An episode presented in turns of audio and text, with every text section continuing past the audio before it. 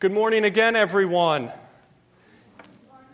It is Christmas Sunday. So, Merry Christmas to everyone. The week leading up to Christmas is always such a special time of the year, and I know it can be somewhat stressful for adults. I also know it can be a little confusing for children as well. I heard a joke about two little boys who were spending the night at their grandparents' house the week before Christmas. And at bedtime, the two little boys knelt down beside their beds to say their prayers. And the younger one began praying at the top of his lungs. He said, I pray for a new bicycle. I pray for a new Nintendo. His older brother leaned over, nudged him, and said, Why are you shouting? God isn't deaf. To which the little brother replied, No, but grandma is. Thus, if you need to take a break from the hustle and bustle of the holiday season, again, please join us for our candlelight service on Tuesday at 7 o'clock as we will celebrate the birth of our Lord and Savior Jesus Christ. And, church, when I say celebrate, I mean we will celebrate. But we will be also looking at the Christmas story today as well. This morning we will be in the Gospel of Matthew, chapter 1, verses 18 through 25, looking at Matthew's version of the Christmas story. Now, some quick context before we get to the text in Matthew. Typically, we read the Christmas story from Luke's account. Luke gives us the most details. And in Luke's account, we see the story from the Virgin Mary's perspective. We see Gabriel appearing to Mary, saying, You will conceive in your womb and bear a son, and you shall call his name Jesus. He will be great and will be called Son of the Most High. In Luke's account, we see an angel of the Lord appearing to shepherds, saying, Fear not, for behold, I bring you good news of great joy, for unto you is born this day a Savior who is Christ the Lord. And yet, in Matthew's account, we don't get any of that. Instead, we get the story from Joseph's perspective Joseph the carpenter, Joseph the son of David a descendant of David. Joseph, the legal and adoptive father, if you will, of Jesus Christ. But what we get in Matthew's account is a beautiful, clear, and concise picture painted for us of who Jesus Christ is. Our thesis this morning, or the themes that we will be looking at this morning from our sermon, is this that Jesus Christ was conceived of the Holy Spirit, born of the Virgin Mary, a descendant of David, and he is God with us. Again, Jesus Christ was conceived of the Holy Spirit, born of the Virgin Mary, a descendant of David, and he is God with us. Our text this morning that we will be looking at is Matthew chapter 1 will be in verses 18 through 25. I'd highly recommend you following along in your Bibles this morning. Matthew chapter 1, verses 18 through 25. Matthew writes Now, the birth of Jesus Christ took place in this way.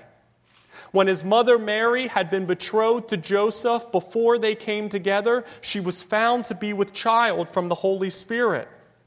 And her husband Joseph, being a just man and unwilling to put her to shame, resolved to divorce her quietly. But as he considered these things, behold, an angel of the Lord appeared to him in a dream, saying, Joseph, son of David, do not fear to take Mary as your wife, for that which is conceived in her is from the Holy Spirit. She will bear a son and you shall call his name Jesus, for he will save his people from their sins. All this took place to fulfill what the Lord had spoken by the prophet Behold, the virgin shall conceive and bear a son, and they shall call his name Emmanuel, which means God with us. When Joseph woke from sleep, he did as the angel of the Lord commanded him. He took his wife, but knew her not until she had given birth to a son, and he called his name Jesus. Let's pray. Heavenly Father, Lord, we thank you for coming into this world as Jesus Christ. God with us. Lord, I pray that our hearts are receptive to this truth this morning. Open our eyes and our ears to the text. Father, it is a true mystery. I am inadequate. I am unable to properly display your glory this morning. I pray, Father, please give me the words. Please give me the words this morning to showcase this dear flock who you are and give us joy this morning. You have given us victory over the grave because you came to be with us. You came to fulfill the law for us. You came to give us life through your death and resurrection. To you be the glory now and forever and ever. Amen. Our sermon this morning, it has three points, and we will obviously start with point number one. Jesus Christ, conceived of the Holy Spirit, born of the Virgin Mary. We'll be looking at verse 18 this morning for that, which reads Now the birth of Jesus Christ took place in this way. When his mother Mary had been betrothed to Joseph before they came together, she was found to be with child from the Holy Spirit. Matthew opens his text. Now, the birth of Jesus took place in this way. He says, This is how it went down. These are the facts. Fact number one, he says, Mary had been betrothed to Joseph. You may be sitting there thinking, betrothed, kind of like they were engaged. Well, kind of. You see, within Jewish culture at the time, to be betrothed was to be legally bound to someone. There was a formal ceremony that took place. Often rings or some other type of jewelry was given back and forth. As James Kaufman points out, betrothal was legally equivalent to marriage. Additionally, during this process, a pledge was made between the man and the woman, which typically took place about a year. And during that time, the bride to be, she would not live with her future husband, but she would live with her parents. So when it says when his mother when his mother Mary had been betrothed to Joseph and before they came together that before means that before Joseph took Mary out of his parents' house and brought her to live with him before they consummated the marriage, before they cohabitated together, before they lived together, before there was any chance of sexual relations between the two, Mary was found to be with child. But this child inside of Mary, it was not conceived via an act of immorality or an act of promiscuity or Mary sleeping around or adultery adultery, which was punishable under the law by death via stoning at the time, Deuteronomy 22 23. But we see here she was found to be with child from the Holy Spirit. What? She was found to be with child via the Holy Spirit. Not from Joseph, not from some random lover but via the supernatural work of the Holy Spirit, church. The Huffington Post ran an article in 2012 which was titled Virgin Birth in Animals. Parthenogenesis is no miracle in the animal kingdom. It reads For billions of Christians around the world, the holidays are a time to celebrate Jesus' birth to the Virgin Mary. But for many animals, virgin birth is far from a miraculous event. Researchers have discovered a growing number of species that reproduce without the assistance of the opposite sex. Known formally as parthenogenesis, researchers have noted that a virgin birth can occur naturally in some species of snakes, sharks, lizards, crayfish, and insects. What I want to point out about this article is that researchers have discovered that God, in His wonderful wisdom, and God, in His wonderful creativity, has made it possible for parthenogenesis or a virgin birth to take place within some species in the animal kingdom.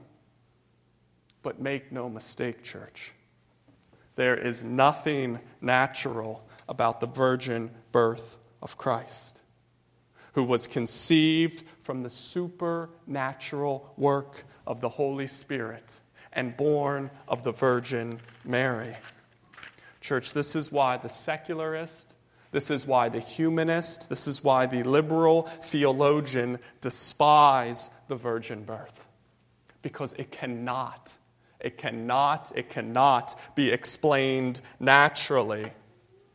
The original Greek in verse 20, it says, The child conceived in Mary was from the Holy Spirit. The original Greek there, which is made clear by Andres Köstenberger, says the Holy Spirit is portrayed as the source of Jesus' origin and not merely as an agent working with Mary in this act of conception. Thus, Jesus Christ being conceived of the Holy Spirit of God Himself, Jesus Christ then is truly God. And being born of the Virgin Mary, Jesus Christ then is truly man. He is truly God and He is truly man. Now, you may be sitting there this morning thinking, but Wes, does this really matter? I mean, this does, I will admit, kind of seem folk tale-ish or legendary.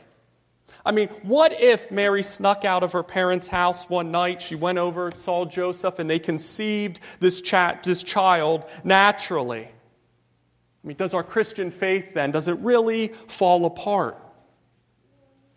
Hebrews 4:15 says that we do not have a high priest who is unable to sympathize with our weaknesses, but one who in every respect has been tempted as we are, yet without sin.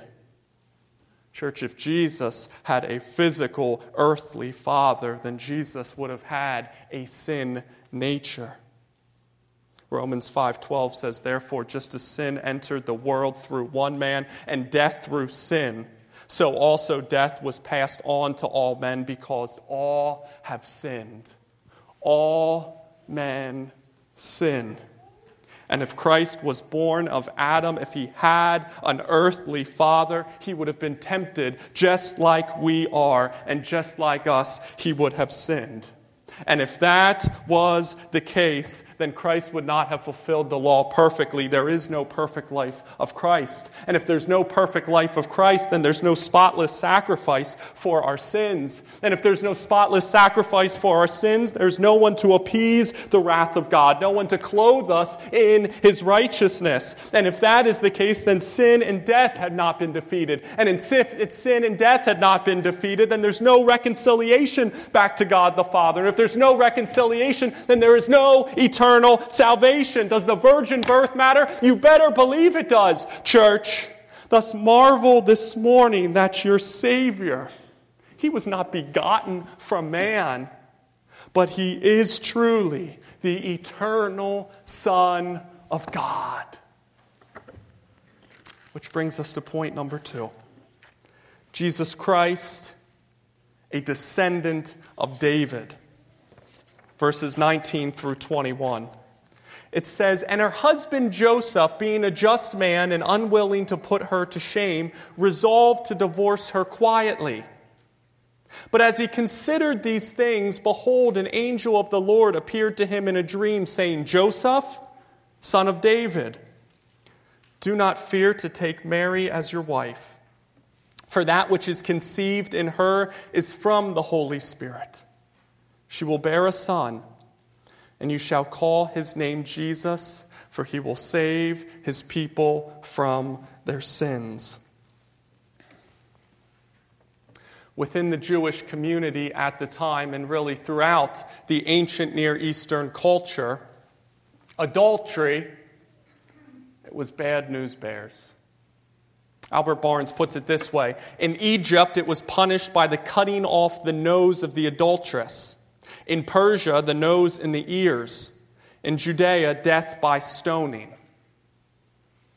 And being that Mary is betrothed to be with Joseph, and she is with child, and that child is not Joseph's, Joseph here, he has all the power.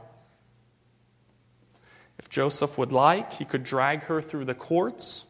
He could expose her to the most heinous public shame. And eventually, if he wished, he could have her punished to the fullest extent of the law. But verse 19 says, And her husband Joseph, being a just man and unwilling to put her to shame. Joseph was a just man. And although Mary is the woman he loves, although she is the woman he is about to marry, she is with child. And it is not Joseph's child. And the evidence that this child is of God to Joseph, it's just too much for him to believe. So in verse 19, it says that he resolved to divorce her quietly. He doesn't want to publicly shame Mary. He doesn't want to make a spectacle of this. In our modern times, he does not want to bring her onto the Maury Povich show for a public DNA testing. He does not want Maury to cry out, You are not the father.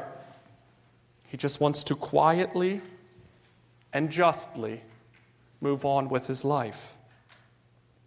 But verses 20 and 21, it says, As he considered these things, behold, an angel of the Lord appeared to him in a dream, saying, Joseph, son of David, do not fear to take Mary as your wife. For that which is conceived in her is from the Holy Spirit. She will bear a son, and you shall call his name Jesus, for he will save his people from their sins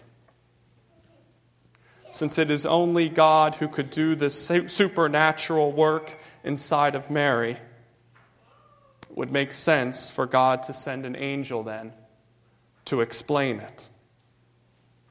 But the question remains why Joseph?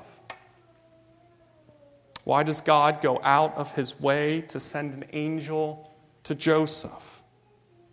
Was Joseph's potential as a father so great?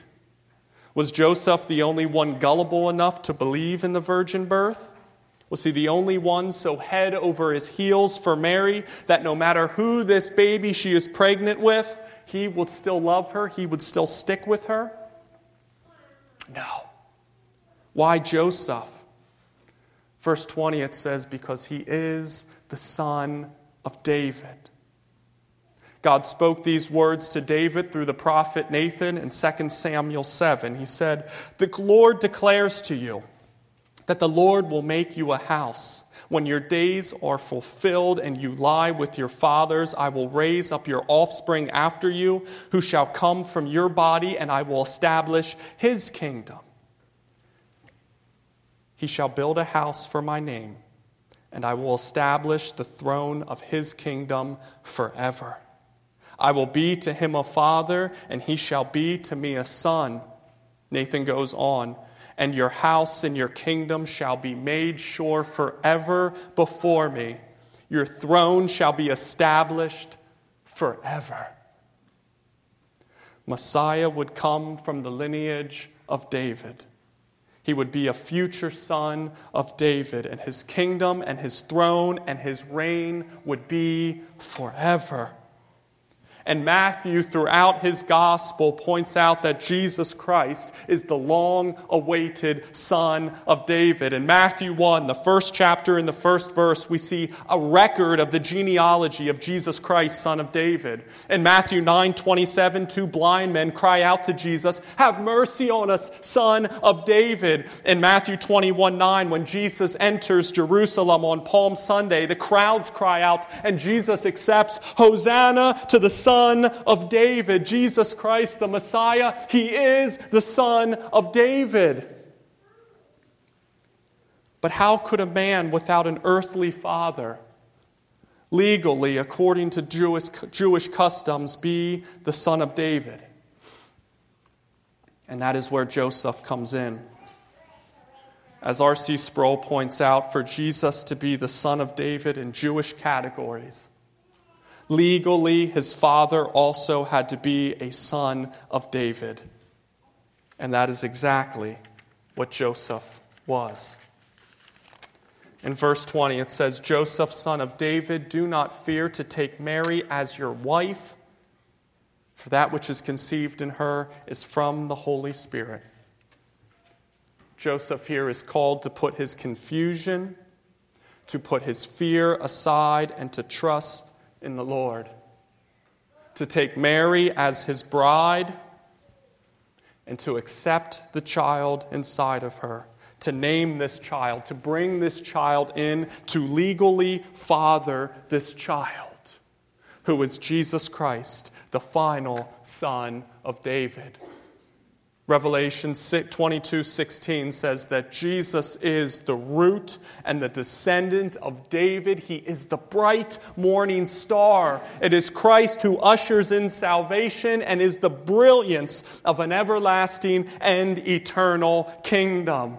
Take heart this morning, church. Jesus Christ, He's our promised Messiah. Jesus Christ, He is the fulfilled Son of David. And Jesus Christ, He will reign eternally on His throne and in His kingdom forever.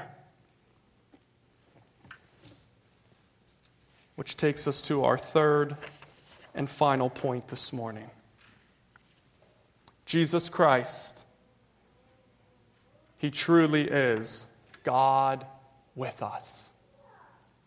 Matthew 22 through 25. All this took place to fulfill what the Lord had spoken by the prophet. Behold, the virgin shall conceive and bear a son, and they shall call his name Emmanuel, which means God with us. When Joseph woke from sleep, he did as the angel of the Lord commanded him. He took his wife, but knew her not until she had given birth to a son, and he called his name Jesus. Now, there are a number of different directions I could go here. There are many talking points, discussions, and debates that have come from this text. But being that it is Christmas Sunday, our focus this morning is that Jesus Christ is truly God with us. Verses 22 and 23, it says, All this took place to fulfill what the Lord had spoken by the prophet. Behold, the virgin shall conceive and bear a son, and they shall call his name Emmanuel, which means God with us. Matthew here is quoting from Isaiah chapter 7, verse 14. And he is saying that the birth of Jesus Christ fulfills completely this prophecy. And you may be sitting there this morning thinking, whoa, whoa, whoa, whoa, whoa. Now, I'm not a Bible scholar, but the prophecy says that they will call his name Emmanuel. But Matthew clearly points out that they are to name him Jesus. We have Jesus and we have Emmanuel. How does Jesus fulfill this prophecy if his name is Jesus and not Emmanuel? Well, the given name to the child that Mary births is Jesus, which means Yahweh saves. Jesus Christ is the one who will save his people from what they need to be saved from. He will save them from their sin. Verse 21 For he will save his people from their sins. But he fulfills the prophecy of Isaiah as Emmanuel because he is the only begotten Son of God. Jesus Christ is the same essence. He is the same nature as God the Father. Thus, He is God. C.S. Lewis puts it this way He says, When you beget, you beget something of the same kind as yourself. A man begets human babies, a beaver begets little beavers, and a bird begets eggs which turn into little birds. But when you make or create, You make something of a different kind from yourself. A bird makes a nest, a beaver builds a dam, and a man makes a machine. Jesus Christ was not created by God. He was not a creation of man. He is the eternal Son of God incarnate. He is God in flesh. He is God with us. Thus, He is Emmanuel. And if you want to know what God looks like, look to Jesus Christ. If you want to know how God acts, if you want to know how God loves, if you want to know how God communes, how He sacrifices, look to Jesus Christ, who is God with us. Hebrews 1 3 says He's the radiance of the glory of God, the exact imprint of His nature. Colossians 1 15, He is the image of the invisible God, the firstborn of all creation. Jesus Christ in John chapter 10, verse 30 said, I and the Father are one. And why did Jesus Christ come? Why God with us? Did he come to condemn us? Did he come to be a political revolutionary? Did he come to be our divine genie? No. What is his name? It is Jesus. It is Yahweh saves. God came to us to save us. From what? From exactly what we need saved from our sin. As David Schrock points out, this is why Emmanuel is such mind blowing news. God did not come to destroy us, even though that is exactly what we deserved. He came in humility, He came in grace, He came in love to save His people from eternal destruction and death, a scenario that we could never avoid if left to ourselves. Jesus Christ came to atone, from our, to atone for our sins. Now, that is a gift, church. In Matthew chapter 9, Jesus calls Matthew, the author of this gospel, this way. It reads, as Jesus passed on from there, he saw a man called Matthew sitting at a tax booth. And he said to him, Follow me. And he rose and followed him. And as Jesus reclined at a table in the house, behold, many tax collectors and sinners came and were reclining with Jesus and his disciples. And when the Pharisees saw this, they said to his disciples, Why does your teacher eat with tax collectors and sinners? But when he heard it, he said, Those who are well have no need of a physician, but those who are sick. Go and learn what this means. I desire mercy and not sacrifice. For I came not to call the righteous, but sinners. Did you catch that, church? He came not to call the righteous but sinners. Not to call people who think they are healthy, who think they have no need for a Savior, but to call sinners. The vilest, the foulest, the most wicked, obnoxious, deplorable sinners out there, that is who Jesus Christ came to save, of whom we are the foremost. And that is good news, church. That is great news. That is life changing and eternal news. That Jesus Christ, Emmanuel, God with us, came into the world, our only Savior, to save us from eternal damnation caused by sin. Merry Christmas, church. There is no greater present than that. Thus, as we close this morning, I'll begin first by addressing the non Christian that is here. To the non Christian that is here this morning, Christmas is a season of joy. It is a season of hope. It is a season of triumph for the Christian. And it is not a season of joy for the Christian because we get to show off our new Christmas pajamas on Instagram. It is not a season of joy for the Christian because we get to display how many gifts we get our children or our grandchildren. It is not a season of joy for the Christian because we get to pretend to show the world how holy we are. Because here is the catch Those who think they have it all together spiritually, who think they have no need for a Savior, no need for a physician, they are deceived. Romans 3 says, None are righteous. No, not one. No one seeks after God. No one understands. To the non Christian that is here this morning, Christians are joyful at Christmas because we were once dead in our sins. And now we are alive in Jesus Christ. So please know this morning no matter the weight, no matter the depth of your sin, Jesus Christ came to save you from every one of them. He came to fulfill the law for you.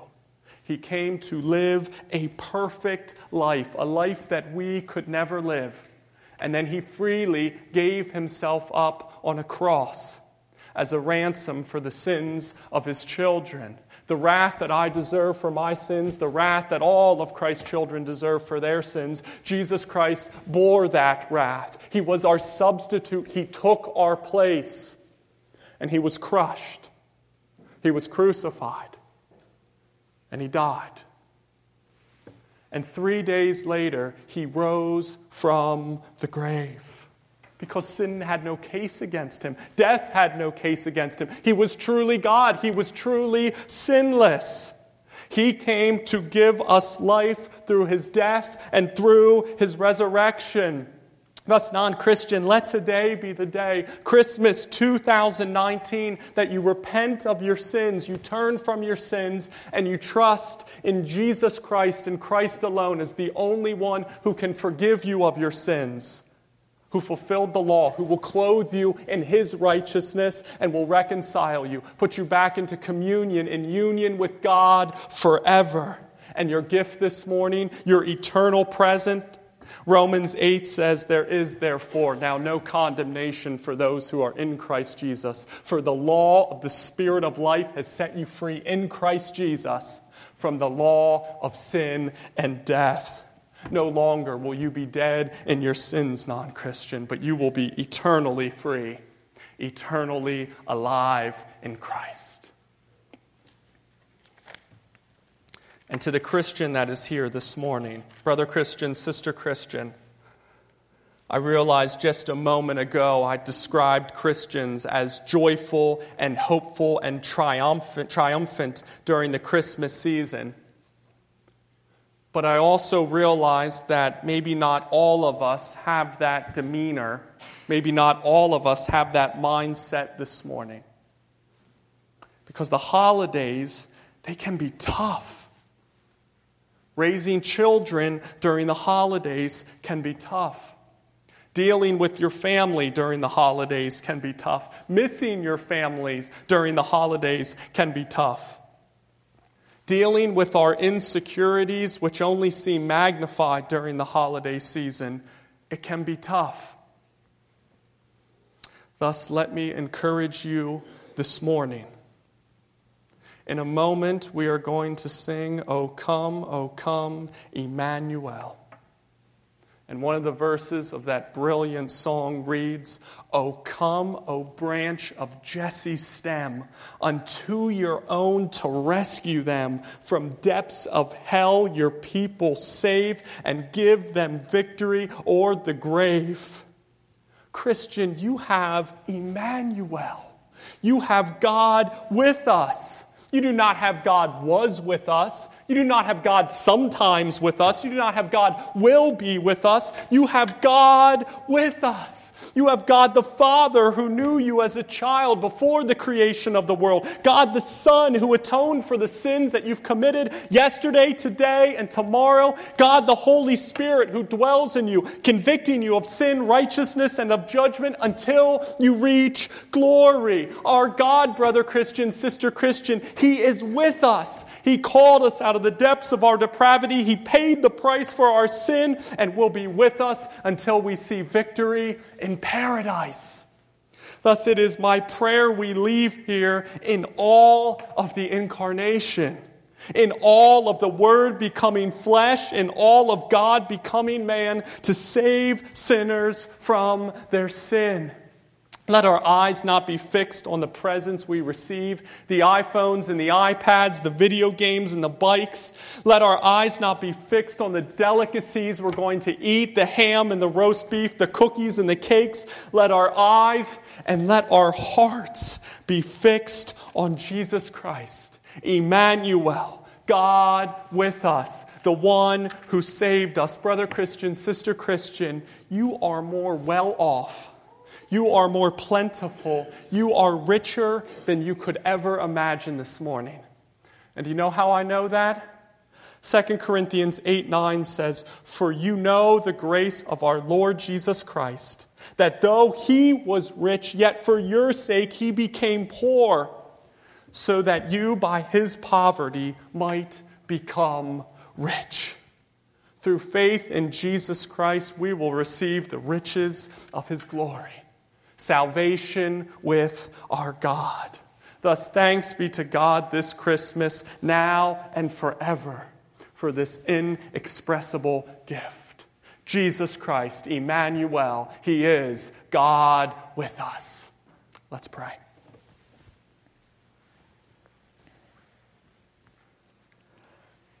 Heavenly Father, Lord, we thank you for your Son, Jesus Christ. Lord, we were dead in your sins, deserving of your just and perfect wrath, and you came into this world to save us from any sin we ever committed, any sin we'll commit today, any sin we will commit in the future. You died for those sins. And Father, through faith in you, we will be clothed in your righteousness, reconciled to God the Father through ever. Father, thank you. Thank you coming, for coming into this world to rescue us, to save us, and to make yourself beautifully known to us. You are the exact imprint of his nature. Let our eyes be fixed on you and thankful for all that you have accomplished above anything else this holiday season and now and forever. Amen.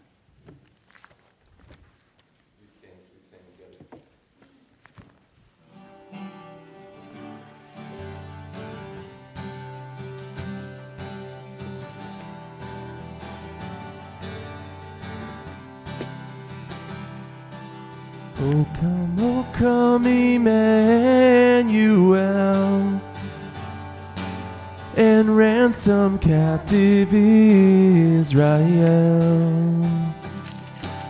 that mourns in lowly exile here until the Son of God appear.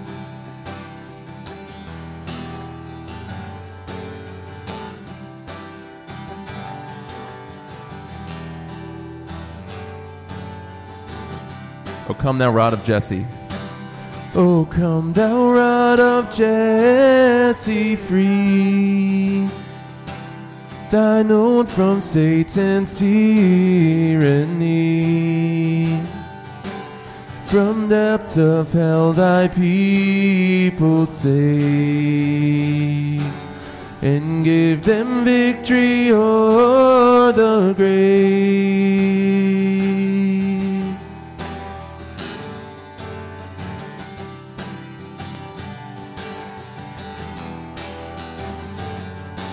Come thou day spring. O come thou day spring from on high, and cause thy light on us to rise. Disperse the gloomy clouds of night, and death's dark shadow put to flight. Rejoice Rejoice, rejoice, Emmanuel shall come to Israel.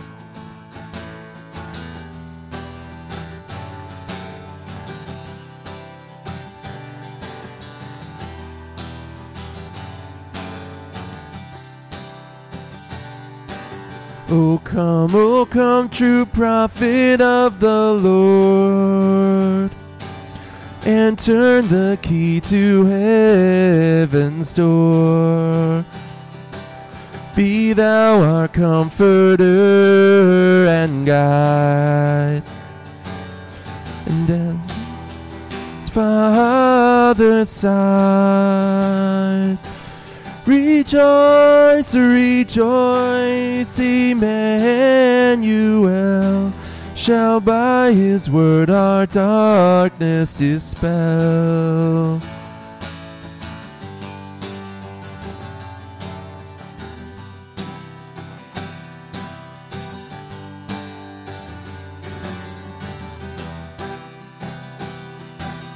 Oh, come, our high priest, and intercede. Thy sacrifice our only plea. The judgment we no longer fear. Thy precious blood has brought us near. Rejoice, rejoice, Emmanuel has banished every fear of hell.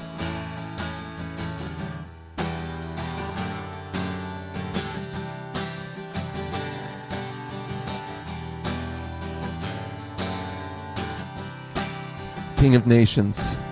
O come, thou King of nations, breathe an end to all our suffering.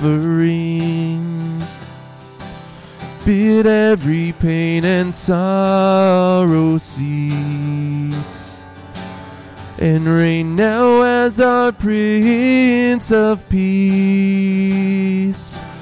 Rejoice, rejoice, Emmanuel. Rejoice, rejoice, Emmanuel. Rejoice, rejoice, Emmanuel shall come again with us to dwell.